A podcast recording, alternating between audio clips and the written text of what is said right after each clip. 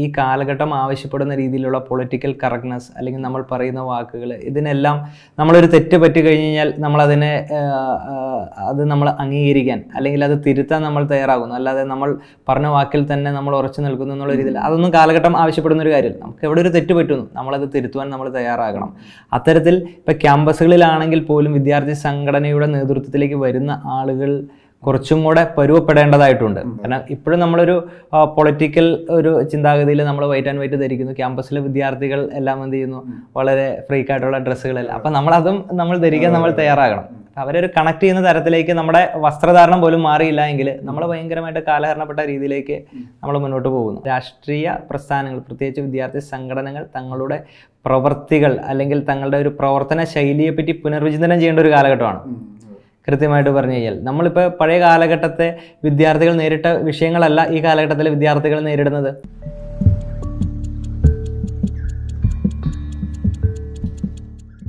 The Cue റൈറ്റവറിൽ നമ്മളോടൊപ്പം K S U സംസ്ഥാന പ്രസിഡന്റ് അലോഷ്യസ് സേവ്യറാണ്. സ്വാഗതം. ഇപ്പോൾ കെ എസ് യു പ്രസിഡന്റായിട്ട് ഒരുപാട് ഇൻ്റർവ്യൂസ് ഒന്നും കണ്ടിട്ടില്ല, അപ്പോൾ ഒരു ഫ്രഷായ ഇൻ്റർവ്യൂ ആയിട്ട് പ്രതീക്ഷിക്കുകയാണ്. അപ്പോൾ ഈ കെ എസ് യുവിൻ്റെ അമരത്തേക്ക് വരുന്നു, സ്റ്റേറ്റ് പ്രസിഡൻ്റ് ആവുന്നു എന്ന് പറയുമ്പോഴേ ഇപ്പോൾ ഈ കാലഘട്ടത്തിൽ ഇപ്പോൾ വലിയ രീതിയിൽ പൊളിറ്റിക്കലായ വിദ്യാർത്ഥികളുള്ള ഒരു കാലഘട്ടത്തിൽ കെ എസ് യു പോലെ കേരളത്തിലെ ഒരു മുഖ്യധാര വിദ്യാർത്ഥി രാഷ്ട്രീയ സംഘടനയുടെ അമരത്ത് വരുന്നു എന്ന് പറയുന്നത് വളരെ പ്രധാനപ്പെട്ട കാര്യമാണല്ലോ. അപ്പോൾ ഇനി അങ്ങോട്ട് ഉള്ള ഒരു കാലമുണ്ടല്ലോ ഈ ഒരു സംസ്ഥാന പ്രസിഡന്റ് എന്ന രീതിയിൽ, അതെങ്ങനെയാണ് കാണുന്നത്? ഈ ചുമതല എങ്ങനെയാണ് കാണുന്നത് ഇനി അങ്ങോട്ട്? തീർച്ചയായിട്ടും വലിയൊരു വെല്ലുവിളിയാണ്. കാരണം ഈ രണ്ടായിരത്തി ഇരുപത്തി രണ്ട് അല്ലെങ്കിൽ ഇരുപത്തി മൂന്ന് കാലഘട്ടത്തിൽ ഒരു വിദ്യാർത്ഥി സംഘടനയുടെ തലപ്പത്തിരിക്കുക, അതും കെ എസ് യു പോലെ വളരെ വലിയ പാരമ്പര്യമുള്ള ഒരു വിദ്യാർത്ഥി സംഘടനയുടെ തലപ്പത്തിരിക്കുമ്പോൾ, അതും ഈ ഒരു കാലഘട്ടത്തിലെ ഒരു പൊളിറ്റിക്കൽ ട്രെൻഡ് ഷിഫ്റ്റിങ്ങിൻ്റെ ഒരു കാലഘട്ടത്താണ് നമ്മളിതിൻ്റെ സംഘടനയുടെ നേതൃത്വത്തിൽ വരുന്നത്. അപ്പോൾ ഒരു പുതിയ കാലഘട്ടത്തിലെ ക്യാമ്പസുകളുടെ ആവശ്യങ്ങളെ എല്ലാം അഡ്രസ്സ് ചെയ്തുകൊണ്ട് മുന്നോട്ട് പോകേണ്ട ഒരു വലിയ വെല്ലുവിളി തന്നെയാണ് ഈ ഒരു ഉത്തരവാദിത്തത്തിലൂടെ നോക്കിക്കാണുന്നത്. ഈ ഈ വെല്ലുവിളി എന്ന് പറയുമ്പോൾ അത് വളരെ പ്രധാനപ്പെട്ടൊരു വാക്കാണെന്ന് എനിക്ക് തോന്നുന്നു. കാരണം ഇപ്പോൾ വലിയ ലെഗസിയുള്ള സംഘടനകളാണ് ഇപ്പം കെ എസ് യു ആണെങ്കിലും എസ് എഫ് ഐ ആണെങ്കിലും ഒക്കെ വലിയ രാഷ്ട്രീയ ചരിത്രമുള്ള സമരചരിത്രമുള്ള സംഘടനകളാണ്, വലിയ നേതാക്കൾ ഇതിലൂടെ പുറത്തേക്ക് വന്നിട്ടുള്ള സംഘടനകളാണ്. അപ്പോൾ ഇന്ന് ഈ ഇത്തരത്തിൽ രാഷ്ട്രീയം ഷിഫ്റ്റ് ചെയ്തുകൊണ്ടിരിക്കുമ്പോൾ, ആളുകൾ വളരെ വേഗത്തിൽ അപ്ഡേറ്റ് ചെയ്യപ്പെട്ടുകൊണ്ടിരിക്കുമ്പോൾ, ഒരു സംഘടനാ സംവിധാനമായി നിൽക്കുന്നിടത്ത് സ്വയം അപ്ഡേറ്റ് ചെയ്യുക എന്ന് പറയുന്നത് കുറച്ചുകൂടി ശ്രമകരമായ കാര്യമാണ്. ഒരു വ്യക്തി അപ്ഡേറ്റ് ചെയ്യുന്ന പോലെ അല്ലല്ലോ. ഇപ്പോൾ ഒരുപാട് രാഷ്ട്രീയ ചർച്ചകളുണ്ട്. ഇപ്പോൾ ഐഡന്റിറ്റിയുമായി ബന്ധപ്പെട്ട ചർച്ചകൾ, L G B T Q I plus വിഭാഗങ്ങളെ കുറിച്ചുള്ള ചർച്ചകൾ, ദളിത് രാഷ്ട്രീയം, ഇതൊക്കെയുണ്ട്.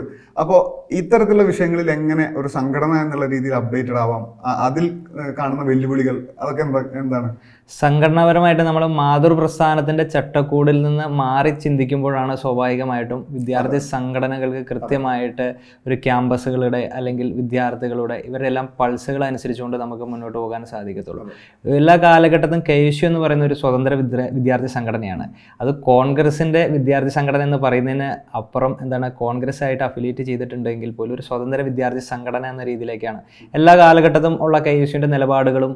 അത് കെ എസ് യു സംസ്ഥാന പ്രസിഡന്റ്മാർ, സംസ്ഥാന കമ്മിറ്റിയിലുള്ള ആളുകളെല്ലാം പ്രകടിപ്പിക്കുന്ന നിലപാടുകളും അത്തരത്തിലായിരുന്നു. അതുകൊണ്ട് അത്തരത്തിൽ നമുക്ക് ഒരു കാര്യങ്ങളിൽ നമുക്ക് നിലപാടുകൾ പറയുന്നതിന് മാതൃപ്രസ്ഥാനത്തിൻ്റെതായിട്ടുള്ള ഒരു കൃത്യമായിട്ടുള്ള ഒരു ശാഠ്യമോ ഒന്നും ഈ വിഷയത്തിൽ ഇല്ല എന്ന് തന്നെ. അതുകൊണ്ട് നമുക്ക് നമ്മുടെ പ്രവർത്തന രീതിയിലോ അല്ലെങ്കിൽ നമ്മുടെ അഭിപ്രായങ്ങൾ പറയുന്നതിലോ നമുക്ക് മറ്റ് തടസ്സങ്ങൾ കാര്യങ്ങളൊന്നും ഇല്ല. ഇപ്പോൾ ഈ പറഞ്ഞതുപോലെ ഇപ്പോൾ കെ എസ് യുവിൽ മറ്റ് സംഘടനകൾ കാണാത്ത ഒരു തരം ഒരു തരം ജനാധിപത്യ രീതി, അതായത് അത് സ്വയം നിങ്ങൾ രൂപീകരിച്ച ഒരു സാധനമാണെന്ന് വേണമെങ്കിൽ പറയാൻ സാധിക്കും. കാരണം ഈ പറയുന്ന നേതാക്കളെല്ലാം പലപ്പോഴും ഓപ്പണായി ഈ പറയുന്ന മാതൃസംഘടനയെ വിമർശിക്കുകയും ഒക്കെ അങ്ങനെയൊക്കെ രംഗത്ത് വന്നിട്ടുണ്ട്. അപ്പോൾ ഈ പറയുന്നൊരു ഓഡിറ്റിംഗ് എന്ന് പറയുന്ന സാധനം ഉണ്ടല്ലോ, ഈ കാലഘട്ടത്തിൽ എല്ലാവരും ഓഡിറ്റ് ചെയ്യപ്പെട്ടുകൊണ്ടിരിക്കുന്നു. സിനിമകൾ ഓഡിറ്റ് ചെയ്യപ്പെട്ടുകൊണ്ടിരിക്കുന്നു. എല്ലാ വ്യക്തികളും സമൂഹത്തിൻ്റെ മെയിൻ സ്ട്രീമിൽ നിൽക്കുന്ന എല്ലാവരും ഓഡിറ്റ് ചെയ്യപ്പെടുന്ന ഒരു കാലഘട്ടമാണ്. അപ്പോൾ നിങ്ങൾ സംഘടന എന്നുള്ള രീതിയിൽ ഓഡിറ്റ് ചെയ്യേണ്ട കുറേ കാര്യങ്ങളുണ്ടല്ലോ. ഇപ്പോൾ ജെൻഡറുമായി ബന്ധപ്പെട്ട് ഇപ്പോൾ എല്ലാ ജെൻഡറിൽ പെടുന്നവർക്കും പ്രാതിനിധ്യം ലഭിക്കണം എന്ന കാര്യമുണ്ട്. അപ്പോൾ ഇത്തരം ഓഡിറ്റുകൾ എങ്ങനെയാണ് നിങ്ങൾ നടത്തുന്നത്? അങ്ങനെ ശ്രദ്ധ ഇപ്പോൾ ചെലുത്താറുണ്ടോ? അതെങ്ങനെയാണ്? അല്ല, കൃത്യമായിട്ടും ഈ ഒരു കാലഘട്ടം എന്ന് പറയുന്നത് എല്ലാ ജെൻഡറുകളെയും അംഗീകരിച്ചു പോകുന്ന, അത് ഈ തലമുറയിൽപ്പെട്ട ആളുകൾ എല്ലാ ജെൻഡറുകൾക്കും പ്രാധാന്യമുണ്ട് എന്ന് കൽപ്പിക്കപ്പെടുന്ന, അല്ലെങ്കിൽ ക്യാമ്പസുകൾ അത്തരത്തിലെ വിഷയങ്ങൾ ചർച്ച ചെയ്യപ്പെടാൻ ആഗ്രഹിക്കുന്ന ഒരു കാലഘട്ടമാണ്. അപ്പോൾ പ്രത്യേകിച്ച് നമ്മുടെ സംഘടന, ഇപ്പോൾ ഞാൻ കെ എസ് യു സംസ്ഥാന അധ്യക്ഷനായിട്ട് രണ്ട് മാസം പൂർത്തിയാവുകയാണ്. നമ്മുടെ സംഘടന പുനഃസംഘടനയുടെ ചർച്ചകൾ കാര്യങ്ങളെല്ലാം ഗതിവേഗം മുന്നോട്ട് പോവുകയാണ്.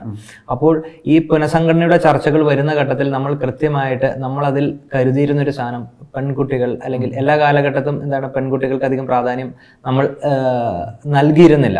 അത് ഒരു കാലഘട്ടത്തിൽ ക്യാമ്പസുകൾ വിദ്യാർത്ഥികൾ ഉണ്ടായിരുന്നു, എല്ലാം പെൺകുട്ടികളെല്ലാം കെ എസ് യുവിനോടെല്ലാം ആഭിമുഖ്യം പുലർത്തുന്ന രീതിയിലുണ്ടായിരുന്നു. നേതൃതലത്തിലോട്ട് വരുമ്പോൾ പെൺകുട്ടികളെല്ലാം കടന്നു വരുന്നതിന് അല്പം ബുദ്ധിമുട്ടുകൾ കാര്യങ്ങളുണ്ടായിരുന്നു. അതേപോലെ മറ്റ് വിഭാഗങ്ങളിൽപ്പെട്ട അല്ലെങ്കിൽ ഭിന്നലിംഗത്തിൽപ്പെട്ട ആളുകളെ എല്ലാവരും ഇതിൽ ഉൾപ്പെടുത്തിക്കൊണ്ട് പോകുന്ന രീതിയിലേക്കുള്ള ഒരു പുനഃസംഘടനാ രീതിയിലേക്ക് തന്നെയാണ് കേസ് മുന്നോട്ട് പോകുന്നത്. ഇപ്പോൾ ഈ ശരിക്കും പറഞ്ഞാൽ ഈ ഓഡിറ്റിംഗ് നോക്കുമ്പോഴുണ്ടല്ലോ, വളരെ സൂക്ഷ്മമായ ചില ഓഡിറ്റിംഗ് ആവശ്യമുണ്ടല്ലോ. അതായത് ഇപ്പോൾ വിദ്യാർത്ഥി സംഘടനകളുടെ മുദ്രാവാക്യങ്ങളൊക്കെ എടുത്താൽ ഭയങ്കര ഭയങ്കര എന്താ പറയുക, നമുക്ക് ഭയങ്കര കൗതുകം ഉണ്ടാക്കുന്ന കുറേ കാര്യങ്ങളുണ്ട്. ഇപ്പോൾ അധികാരികളെ മൂടന്മാര്, കണ്ണു തുറക്കൂ അന്ധന്മാര് എന്ന് നിങ്ങൾക്ക് ഈ കാലഘട്ടത്തിൽ മുദ്രാവാക്യം വിളിക്കാൻ സാധിക്കില്ല. കാരണം അതിലൊരു രാഷ്ട്രീയ പ്രശ്നമുണ്ട്. കണ്ണു തുറക്കൂ അന്ധന്മാര് എന്ന് നമ്മൾ പറയുന്നതിൽ ഒരു ഭയങ്കര ഏബിളിസ്റ്റിക് ആയ ഒരു സാധനമുണ്ട്. നമ്മൾ ഈ പറയുന്ന അതിനെല്ലാം ഓഡിറ്റ് ചെയ്യുന്ന ഒരു കാലമാണ്. അപ്പം മുദ്രാവാക്യങ്ങൾ പോലും ഓഡിറ്റ് ചെയ്യപ്പെടേണ്ട ഒരു കാലഘട്ടമുണ്ട്. അത്ര രാഷ്ട്രീയ സൂക്ഷ്മത രാഷ്ട്രീയ സംഘടനകൾ, ഒരു വിദ്യാർത്ഥി സംഘടനകൾ ജനറലായിട്ടും കെ എസ് യു എന്ന സംഘടനയെ പർട്ടിക്കുലറായി എടുക്കുകയാണെങ്കിൽ തന്നെ അത്തരം ഒരു രാഷ്ട്രീയ സൂക്ഷ്മത പുലർത്താറുണ്ടോ? അത്തരം ശ്രദ്ധ ഉണ്ടാകാറുണ്ടോ? കഴിഞ്ഞ കാലഘട്ടത്തിൽ അതാണ് ഞാൻ തുടക്കത്തിൽ തന്നെ പറഞ്ഞത്, നമ്മൾ ഈ വന്നിരിക്കുന്ന ഒരു സാഹചര്യം എന്ന് പറയുന്നത് എല്ലാ തലത്തിലും ഓഡിറ്റ് ചെയ്യപ്പെടുന്ന ഒരു സാഹചര്യമാണ്. നമ്മൾ പറയുന്ന ഒരു വാക്കുകളായിക്കോട്ടെ, നമ്മുടെ ഒരു പ്രവൃത്തി ആയിക്കോട്ടെ, നമ്മുടെ മറ്റുള്ളവരുടെ സാമീപ്യ ഇടപെടൽ, ഇതിലെല്ലാം കൃത്യമായിട്ടുള്ള ഓഡിറ്റിങ് എല്ലാം വിധേയമാകുന്ന, പ്രത്യേകിച്ച് ഈ ഒരു ടെക്നോളജിക്കലി ഡെവലപ്ഡ് ആയിട്ടുള്ള ഒരു കാലഘട്ടത്തിൽ, നമ്മളെല്ലാം സോഷ്യൽ മീഡിയ എല്ലാം ഇത്ര വൈബ്രൻ്റ് ആയിട്ട് എല്ലാം നിൽക്കുന്ന ഒരു കാലഘട്ടത്തിൽ നമ്മുടെ ഓരോ വാക്കുകൾ പോലും അതിന് വലിയ വലിയ അർത്ഥതലങ്ങളുണ്ട്. പ്രത്യേകിച്ച് ഇപ്പം മുദ്രാവാക്യ ത്തിന്റെ കാര്യങ്ങളായിക്കോട്ടെ, നമ്മളൊരു പരിപാടിക്ക് ഒരു പേര് നിശ്ചയിക്കുമ്പോൾ പോലും അതിന്റെ പലതരത്തിലുള്ള അർത്ഥങ്ങളെ വിദ്യാർത്ഥികൾ അല്ലെങ്കിൽ പൊതുസമൂഹം വിലയിരുത്തപ്പെടുന്നുണ്ട്. അതുകൊണ്ട് അത്തരത്തിലൊരു വലിയ വെല്ലുവിളി തന്നെയാണ്. പക്ഷെ എന്നിരുന്നാലും നമ്മൾ ഇതിനെല്ലാം കൃത്യമായിട്ട് അഡ്രസ്സ് ചെയ്തുകൊണ്ട് തന്നെ പോകുന്ന തരത്തിലാണ് നമ്മൾ ഉദ്ദേശിക്കുന്നത്. ഇതിൽ ഞാൻ ചോദിക്കാനുള്ള കാരണം, കേരള പൊളിറ്റിക്സിൽ തന്നെ ഇപ്പം കോൺഗ്രസിന്റെ നേതൃത്വത്തിൽ വലിയ ഷിഫ്റ്റ് സംഭവിച്ചു. ഈ രണ്ടായിരത്തി ഇരുപത്തി ഒന്നിലെ തെരഞ്ഞെടുപ്പിന് ശേഷം വലിയ ഷിഫ്റ്റ് സംഭവിക്കുന്നു. K P C C president മാറുന്നു, പ്രതിപക്ഷ നേതാവായി വി ഡി സതീശൻ വരുന്നു. ഈ ഈ രണ്ട് മാറ്റങ്ങൾ വലിയ മാറ്റം വലിയ ഷിഫ്റ്റാണ് കേരളത്തിലെ കോൺഗ്രസിൽ ഉണ്ടാക്കിയിട്ടുള്ളത്.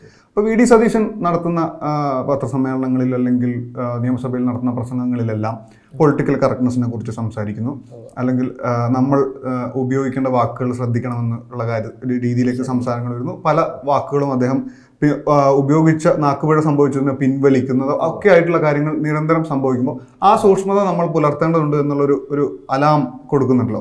പക്ഷെ ആ രീതിയിലേക്ക് കേരളത്തിലെ വിദ്യാർത്ഥി സംഘടന നേതാക്കളിൽ നിന്നപ്പുറത്തേക്ക്, നേതാക്കൾ ഉൾപ്പെടെയുള്ളവരെ കുറിച്ചാണ് ഞാൻ പറയുന്നത്, പക്ഷേ ഈ ക്യാമ്പസുകളിൽ ഇത് ഒരു വലിയ ഒരു ആൾക്കൂട്ടമായി സംഘടനകൾ ഇപ്പോഴും നിൽക്കുന്നുണ്ടോ? അതായത് രാഷ്ട്രീയ ബോധ്യം ശരിക്കും വന്നിട്ടില്ലാത്ത ഒരാൾക്കൂട്ടമായി ഇത് മാറുന്നുണ്ടോ? സംഘടനകൾ പൊതുവിൽ അങ്ങനെ ഒരു വിമർശനം ശക്തമായിട്ടുണ്ടല്ലോ വിദ്യാർത്ഥി സംഘടനകൾക്കെതിരെ. തീർച്ചയായിട്ടും. അതായത് ഇപ്പൊ ഒരു കോൺഗ്രസിന്റെ ഒരു പൊളിറ്റിക്കൽ ഷിഫ്റ്റിനെ പറ്റി നമ്മൾ സംസാരിച്ചു.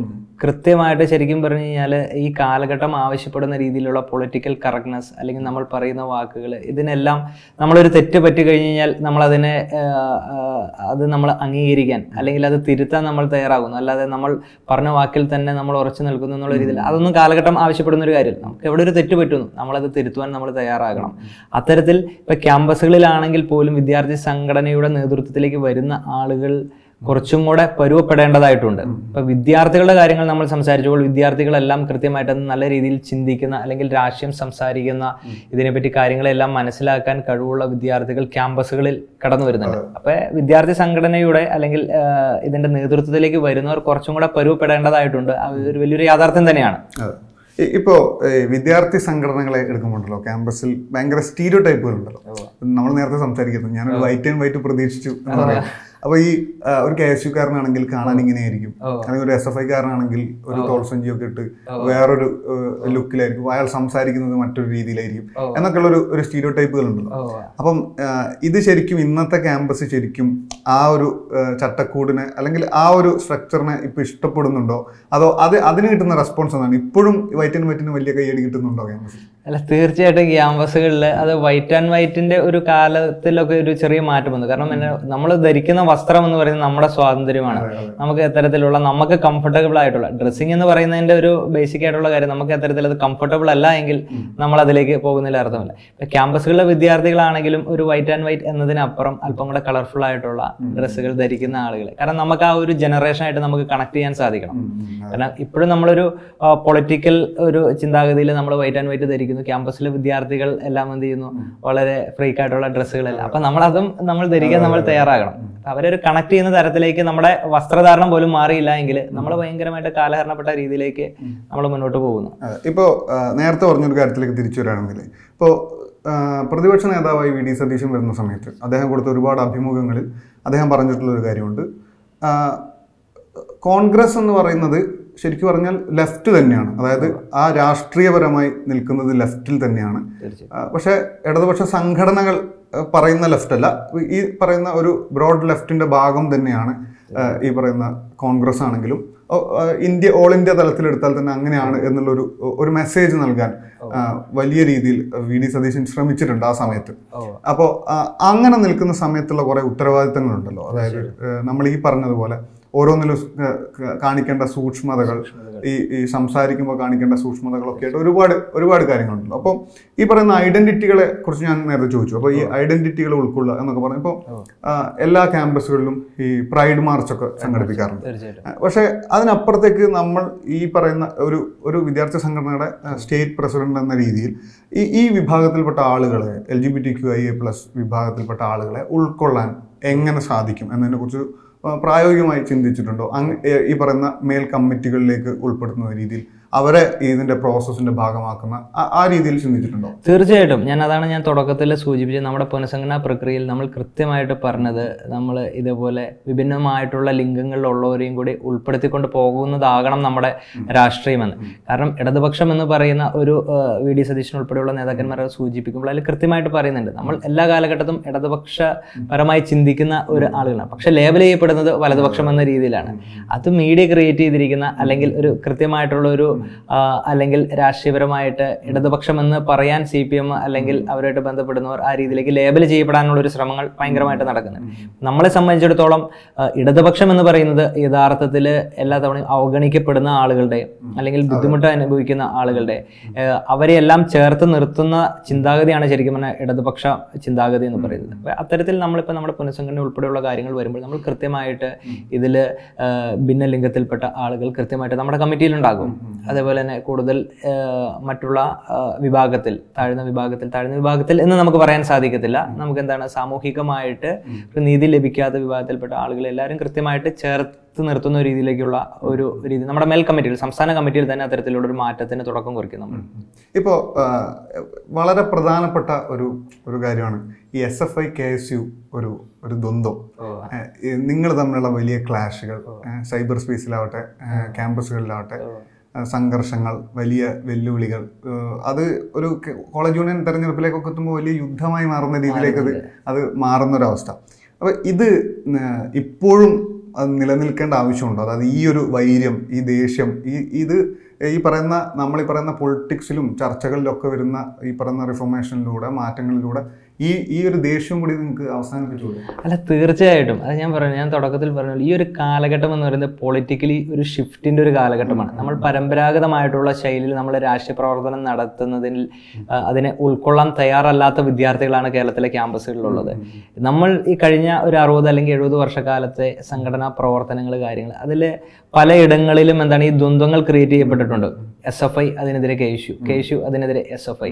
പക്ഷെ ക്യാമ്പസുകൾ ശരിക്കും അത് നിലനിൽക്കുന്ന തിന്റെ മുഖ്യമായിട്ടുള്ള കാരണം ഒരു എലക്ട് ഷൻ പോയിന്റ് ഓഫ് വ്യൂയിലേക്കാണ്. ശരിക്കും പറഞ്ഞാൽ സംഘടനാ പ്രവർത്തനങ്ങളുടെ ശൈലിയെ വിലയിരുത്തപ്പെടുന്നത് ഈ ഇലക്ഷൻ പോയിന്റ് ഓഫ് വ്യൂയിലേക്ക് എന്നതിൽ ഒരു ചെറിയ ഷിഫ്റ്റ് സംഭവിച്ചാൽ തന്നെ അത് വലിയൊരു കാര്യമാണ്. കാരണം ഇപ്പൊ പല ക്യാമ്പസുകളിലേക്ക് നമ്മൾ നോക്കുകയാണെങ്കിൽ എസ് എഫ് ഐക്ക് അപ്രമാദിത്വമുള്ള ക്യാമ്പസുകളുണ്ട്. ഇതര വിദ്യാർത്ഥി സംഘടനകൾ കടന്നു വരുവാൻ അവർ ആഗ്രഹിക്കുന്നില്ല, അല്ലെങ്കിൽ അത് വരാതിരിക്കാൻ വേണ്ടിയുള്ള തീവ്രമായിട്ടുള്ള ശ്രമങ്ങൾ നടത്തുന്നു. അങ്ങനെ നടത്തുമ്പോൾ ക്യാമ്പസിൽ ജനാധിപത്യം ഉണ്ടാകുന്നില്ല, അവിടെ അക്രമങ്ങൾ, അനിഷ്ട സംഭവങ്ങൾ ഉണ്ടാകുന്നു. വിദ്യാർത്ഥികളൊന്നും ശരിക്കും യാഥാർത്ഥത്തിൽ ഇതൊന്നും ഉൾക്കൊള്ളാൻ അല്ലെങ്കിൽ അതിനെ മനസ്സിലാക്കാൻ അതിന് താല്പര്യമില്ലാത്തൊരു മനോഭാവത്തിലേക്കാണ്. ശരിക്കും പറഞ്ഞാൽ ആ ഒരു സംവിധാനം തന്നെ മാറണം. ക്യാമ്പസുകൾ എന്ന് പറയുന്നത് കൃത്യമായിട്ടുള്ള ചർച്ചകൾക്കുള്ള വേദികൾ ആയിരിക്കണം, അല്ലെങ്കിൽ സംവാദങ്ങൾക്കുള്ള വേദികൾ, എല്ലാവരെയും ഉൾക്കൊള്ളുന്ന ഒരു ഒരു ചിന്താഗതിയിലേക്ക് ക്യാമ്പസുകൾ പരുവപ്പെടണം. അതാണ് പുതിയ കാലഘട്ടത്തിന്റെ രാഷ്ട്രീയമെന്ന് ഞാൻ മനസ്സിലാക്കുന്നത്.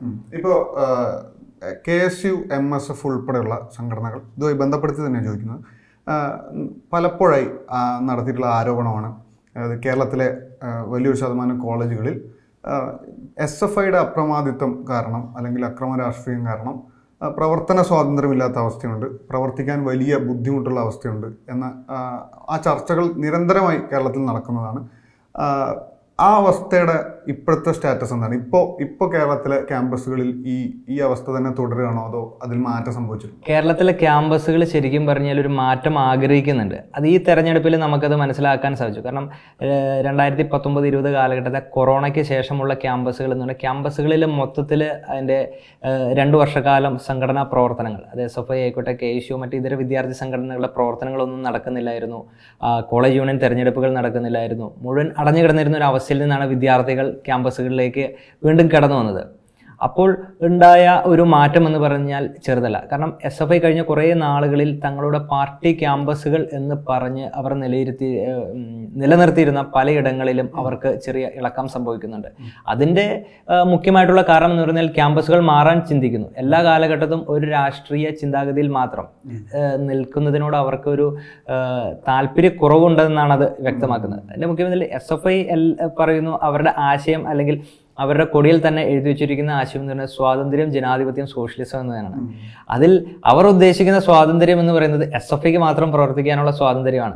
അവർ ഉദ്ദേശിക്കുന്ന ജനാധിപത്യം എന്ന് പറയുന്നത് അവർക്ക് മാത്രം പ്രവർത്തിക്കാനുള്ള ജനാധിപത്യമാണ്.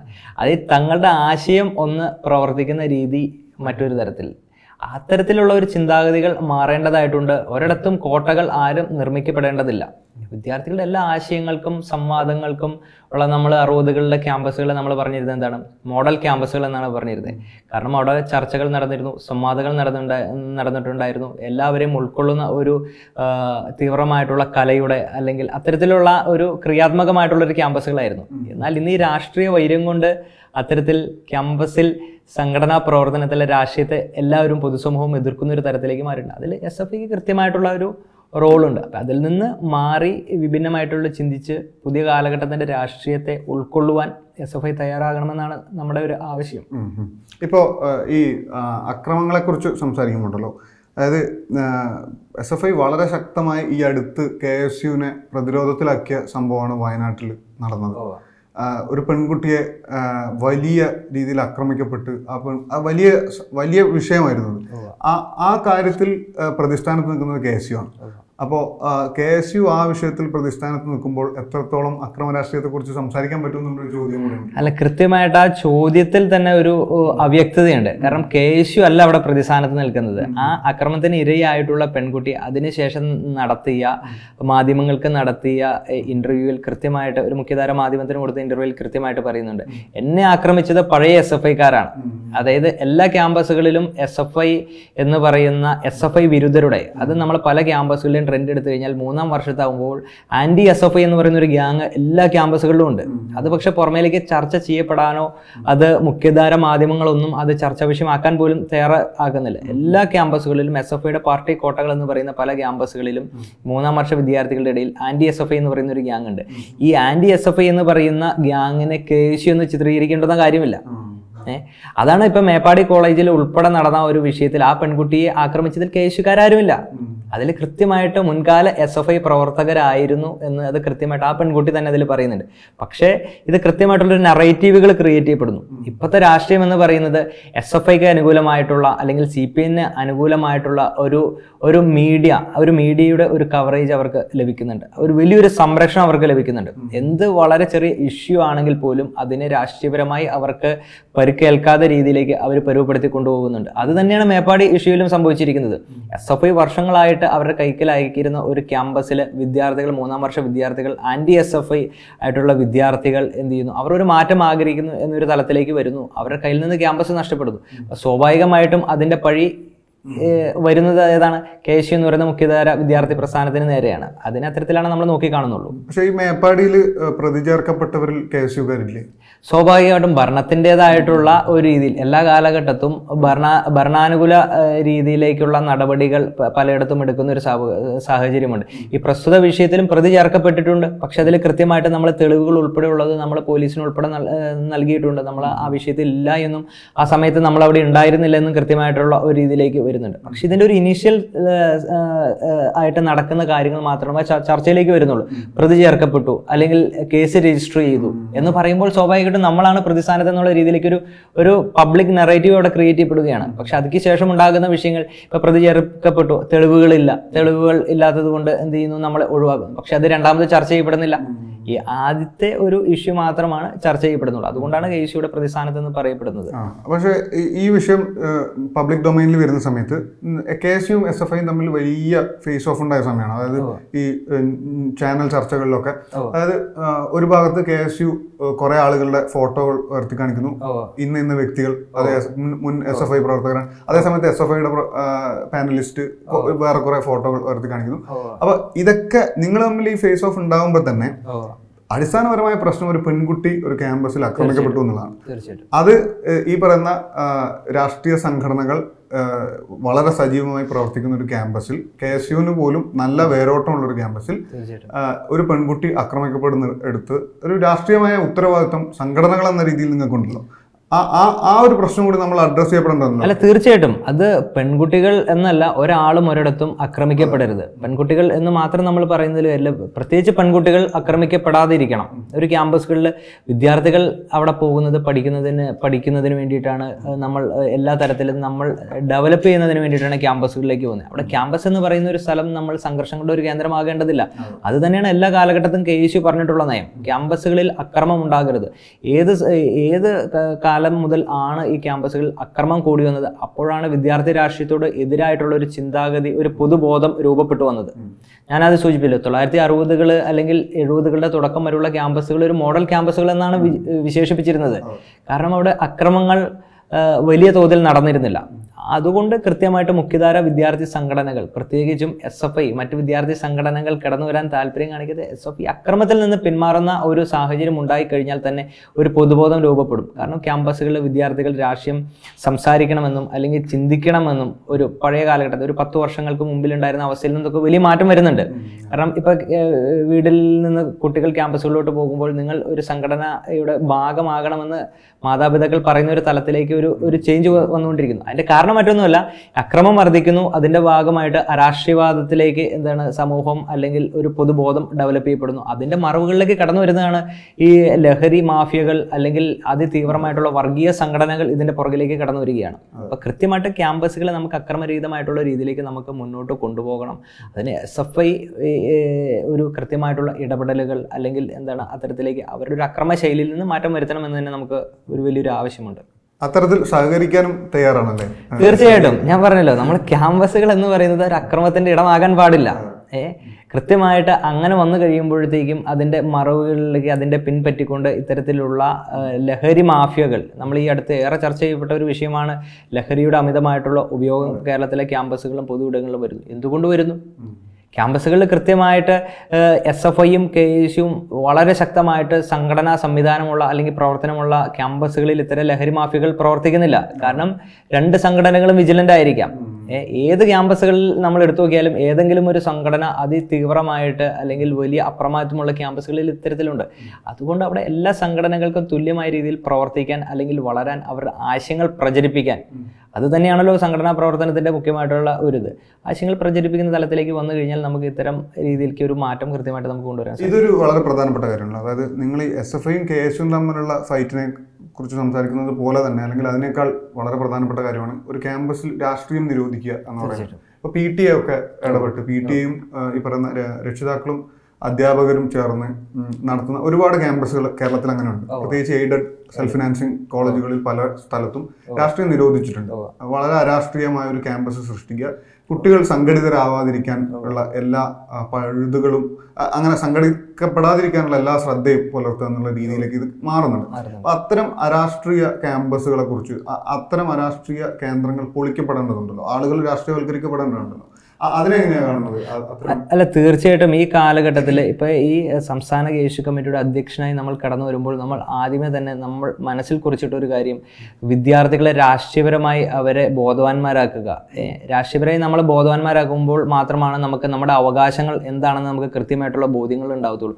നമ്മുടെ അവകാശങ്ങൾ എന്താണെന്ന് നമുക്ക് കൃത്യമായിട്ടുള്ള ബോധ്യം ഉണ്ടാകുമ്പോൾ മാത്രമാണ് അത് നമുക്ക് ലഭിക്കാതെ വരുമ്പോൾ നമ്മൾ അതിനെ ചോദ്യം ചെയ്യാൻ പഠിക്കത്തുള്ളൂ. അത്തരത്തിൽ നമ്മുടെ അവകാശങ്ങൾ നേടിയെടുക്കുന്ന തരത്തിലേക്ക് നമുക്ക് മാറി വരുവാൻ നമുക്ക് സാധിക്കത്തുള്ളൂ. കൃത്യമായിട്ട് രാഷ്ട്രീയവാദം കേരളത്തിലെ ക്യാമ്പസുകളിൽ വലിയ തോതിൽ വർദ്ധിച്ചു വരുന്നുണ്ട്. ഇപ്പോൾ രാഷ്ട്രീയ സംഘടനാ പ്രവർത്തകരുടെ, പ്രത്യേകിച്ച് വിദ്യാർത്ഥി സംഘടനാ നേതാക്കളുടെ പ്രസ്ഥാനത്തിൻ്റെ മുഖ്യമായിട്ടുള്ള ഒരു അജണ്ട എന്ന് പറയുന്നത് വിദ്യാർത്ഥികളെ രാഷ്ട്രീയപരമായി അവരെ എഡ്യൂക്കേറ്റ് ചെയ്യുക എന്നൊരു തലത്തിൽ തന്നെയാണ്.